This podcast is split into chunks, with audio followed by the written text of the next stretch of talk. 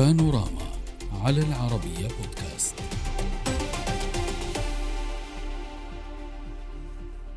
في جديد قضية الوثائق السرية طلب فريق الدفاع عن الرئيس الأمريكي السابق دونالد ترامب من القاضي المشرف على قضية الوثائق في فلوريدا تأجيل المحاكمة. لأسباب من بينها أن فريق دفاع ترامب اعتبر أن القضية تواجه تحديات قانونية وسياسية ويجب تأجيلها لما, بعد الانتخابات الرئاسية لضمان لجنة محلفين نزيهة. تفصل في قضية الوثائق السرية. ممثلو الادعاء كانوا قد طلبوا من القاضية إيلين كانون تأجيل النظر في القضية إلى الحادي عشر من ديسمبر بدلا من الرابع عشر من أغسطس لإعطاء الادعاء والدفاع لإعطاء الادعاء والدفاع إذا مزيدا من الوقت. لكن يبدو أن محامي ترامب كان لهم رأي آخر. فطلبوا مزيدا من الوقت ووصفوا الجدول الزمني الذي طلبته الحكومة بأنه أمر غير واقعي. محمود ترامب طلبوا أيضا من المحكمة سحب الأمر الحالي الذي يحدد وقت المحاكمة وتأجيل أي دراسة لموعد جديد بشأنها معلنين بل معللين الأمر بأنه غير ممكن في ضوء متطلبات حملة ترامب الانتخابية والأدلة الكثيرة التي تحتاج مراجعة دقيقة بالإضافة إلى قضايا أخرى. في المقابل لم ترد وزارة العدل الأمريكية على طلب تأجيل المحكمة أو سحب الأمر الحالي حول عقدها الشهر المقبل. وتفيد مصادر في العدل الأمريكية بأن قضية الوثائق السرية ستجري وفق مجموعة صارمة من القواعد المنصوص عليها في قانون إجراءات المعلومات السرية والذي يهدف إلى حماية الأدلة السرية وإلى تقنين الكشف عنها. فهل سينجح ترامب في تخطيها كما فعل في عشرات القضايا السابقة؟ معنا من أورلاندو توم حرب مدير التحالف الأمريكي للشرق الاوسطي أهلا بك من واشنطن دكتور إدمو غريبه الأستاذ في العلاقات الدولية. أهلا بك آه، كذلك. أستاذ توم آه، هل باعتقادك آه، يعني ستقبل المحكمة بأن تؤجل الجلسات إلى ما بعد الانتخابات أو إلى يعني ديسمبر على الأقل أو ستصر على اب أغسطس؟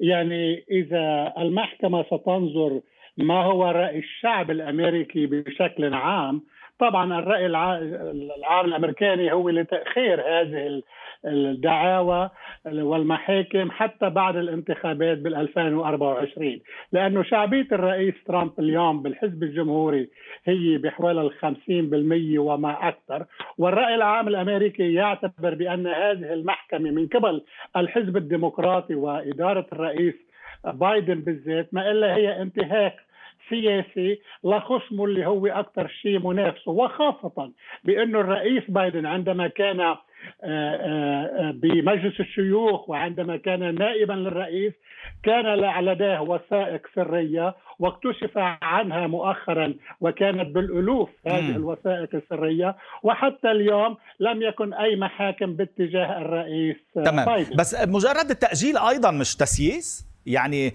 آه، لماذا نقبل بفكرة التسييس الآن وإذا أجلت لا يعد تسييسا؟ يعني فقط لأنه لصالح لأنه إذا آه، ترامب؟ لأنه إذا وماذا لو فاز ترامب في الرئاسة؟ يعني هل ستصبح لجنة المحلفين نزيهة؟ لا لأنه إذا اجلت اليوم إذا إذا استمرت هذه المحاكم ستأخذ أشهر وأشهر وستكون ضمن الحملة الانتخابية مما تؤثر على الرأي العام ال ال الأمريكي ويقولون ربما سيحاكم فلماذا سنصوت له؟ وإذا تأخرت لما بعد الانتخابات الأمريكية عندئذ إذا كان هو رئيس في ذلك الوقت فيسقطها وإذ لم يكن رئيسا ربما المحكمة المحاكم الأمريكية ستسقطها لأنه ما بقى يأثر الرئيس الأمريكي ما بقى يأثر الرئيس ترامب على القوى السياسية في الولايات المتحدة دكتور إدمون ما رأيك؟ من الواضح بأن هناك عدة مسائل تتعلق بهذه المحاكمة طبعا آه، الادعاء ووزارة العدل تريد أن تكون تبدأ هذه المحاكمة بسرعة ولذلك طلبوا في أن يكون ذلك في شهر ديسمبر القادم بينما آه، محمود ترامب كان لهم وجهة نظر مختلفة أين هو الخلاف؟ الخلاف طبعا بالنسبة للادعاء العام يقول بأن المحاكمة يجب أن تكون سريعة وبالتالي وأن لا تؤجل لأسباب آه، لأغراض سياسية كما تفضلت حضرتك وذكرت.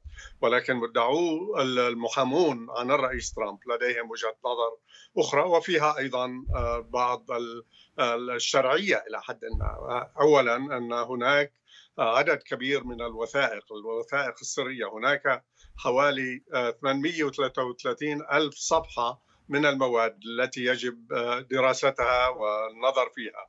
هناك حوالي 122650 رسالة بريد إلكتروني و300 و5000 و570 وثيقة أخرى ومن بينها هناك أيضا أجهزة المراقبة التي كانت تراقب آه، ما يجري خاصة فيما يتعلق ب هذه الوثائق في مارا لاغو آه، أيضا يجب ولا نعلم عددها ولكن هناك أشهر من أجهزة المراقبة التي تابعت هذه القضية.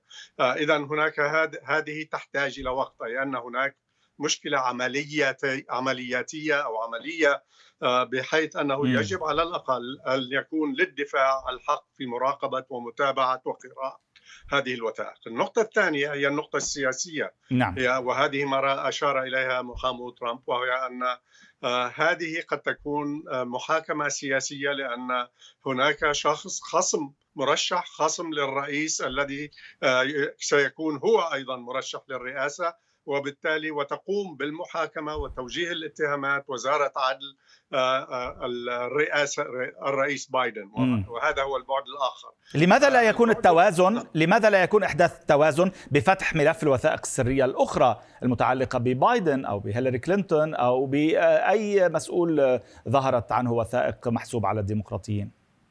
الفرق بين الاثنين كما يقول على الأقل المدعون العامون هو أن آه، إدارة بايدن أو الرئيس بايدن عندما علموا بهذا الموضوع تعاونوا مع الأجهزة الأمنية وسلموا الوثائق.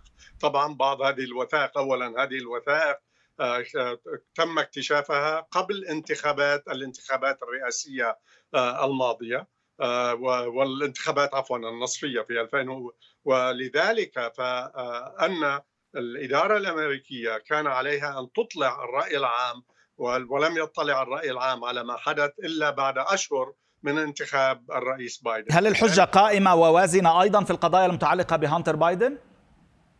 آه، قضية هانتر بايدن أعتقد أن لها أبعاد مختلفة لأن قضية هانتر بايدن هي قضية إلى حد كبير تتعلق بابن الرئيس وليس بالرئيس وإن كان هناك أبعاد سياسية ترابط بين الاثنين ولكن طبيعة القضايا مختلفة آه، آه، أستاذ توم حرب هل تعتقد أن التسييس في هذا الموضوع آه، هو الضغط في قضية ترامب أو الضغط أيضا في الملفات الأخرى المتعلقة بوثائق بايدن السرية وقضايا نجله؟ لا أنا بتصور الضغط يعني الشعب الأمريكي يعتبر بأن هنالك تواطؤ من قبل وزارة العدل الأمريكية وحتى المخابرات الأمريكية إن كانت ال FBI وال CIA تواطأت مع إدارة بايدن وتتواطئ اليوم حتى ضد الرئيس السابق آه، ترامب. فمن هذه الناحية يعتبر الشعب الأمريكي إنه اليوم نحن رايحين على طريق انزلاق. إذا بدانا بكل فترة انتخابات نوجه اتهامات للمنافس وتقوم وزارة العدل بدعاوى يعني نحن صفينا مثل بلدان جمهوريات الماز وهذا لا يجب أن يحصل في الولايات المتحدة. فمن هذه النقطة بالذات يجب أن تؤجل هذه المحاكم لما بعد الانتخابات الأمريكية. لأنه ولكن لماذا لا يتم النظر إلى الموضوع أيضا من قبل هذا الشعب اللي عم تحكي عنه المؤيد الجزء منه المؤيد لترامب على أنه في شخص عم يحاول متهم بتحدي القانون وبتجاوزه وبالتالي هو مطالب بالخضوع مثل أي مواطن آخر أمريكي له. هذا سؤال كثير مهم ولكن نحن عرفنا إنه من سنة 2016 الادعاءات والمحاكم والتواطؤ من قبل الحزب الديمقراطي وال والمخابرات الأمريكية في ذلك الوقت يعني قالوا إنه في تواطؤ بين إدارة المرشح في ذلك الوقت ترامب ومع الروس وطلع بعد ثلاث سنوات تقل كبير على الشعب الأمريكاني في عز زهوة الرئيس ترامب وطلعت بالنتيجة إنه هي إبداع كان وفبركة من الحزب الديمقراطي، فلذلك الأمر اليوم الشعب الأمريكي لا يصدق هذه الأجهزة وعلى هذه الأجهزة أن تنظف وإعادة صياغتها وإصلاحات ضمن هذه الأجهزة. حتى المواطن الامريكي يصفي عنده ثقة إن كان بالمخابرات الأمريكانية لما اللي قالوا مثلا جهاز الكمبيوتر للسيد آه، هانتر بايدن. هو إبداع آه، روسي. من قبل 51 شخصية كانوا بالمخابرات الأمريكية. يعني نحن كمواطنين صدقنا هذا الموقف من 51 شخصية ليتبين بعد ذلك أنه هذا غير صحيح. يعني أين ثقة الشعب مع وزارة العدل الأمريكية؟ وأين ثقة الشعب مع نعم. أجهزة المخابرات الأمريكية دكتور إدمو هل المشكلة إذا مؤسساتية آه، أعمق آه، من خلاف حزبين أو شخصين؟ فعلا هناك مشكلة مؤسساتية بدأنا نشهدها آه، منذ التسعينات من القرن الماضي وذلك عندما رأينا آه، هناك غياب الثقة في المؤسسة الأمريكية وخاصة في النخبة الحاكمة في واشنطن ولذلك رأينا في ذلك الوقت بروز روس بيرو وهو آه، شخصية يعني كانت معروفة جيدا بليونير إلى حد ما رجل أعمال ولكنه كان مستقلا ودخل الانتخابات وحصل على 29 أو 30% من استطلاعات الرأي ولكنه حتى في حرم من المشاركة في الانتخابات. كذلك كان هناك رالف نادر وهو آه، مرشح آه، يمثل تقريبا التيار التيارات التقدمية في الولايات المتحدة ومدافع عن حقوق المستهلكين وأيضا أبعدوا هؤلاء ووضعت عقبات أمامهم وحتى أيضا أمام باتريك بيوكانن وهو مرشح جمهوري محافظ في ذلك الوقت كان من أبرز مساعدي الرئيس ريغان ولذلك أعتقد أن هناك فعلا هذه المشكلة الأساسية وهي أننا بدأنا نرى مشكلة ثقة لدى العديد من الأمريكيين بأن واشنطن والنخب آه، التي تحكم في الولايات المتحدة لم تعد تمثلهم لا بل أنها تمثل القوى السياسية وكبار الشركات كبريات الشركات والمركب نعم. العسكري التقني الصناعي الإعلام قراءة وافية. شكرا جزيلا لك دكتور إدمو غريب الأستاذ في العلاقات الدولية من واشنطن. آه، أستاذ طعم حرب مدير التحالف الأمريكي الشرق أوسطي من أورلاندو. شكرا جزيلا لك كذلك. تحياتي إليكما وإلى اللقاء.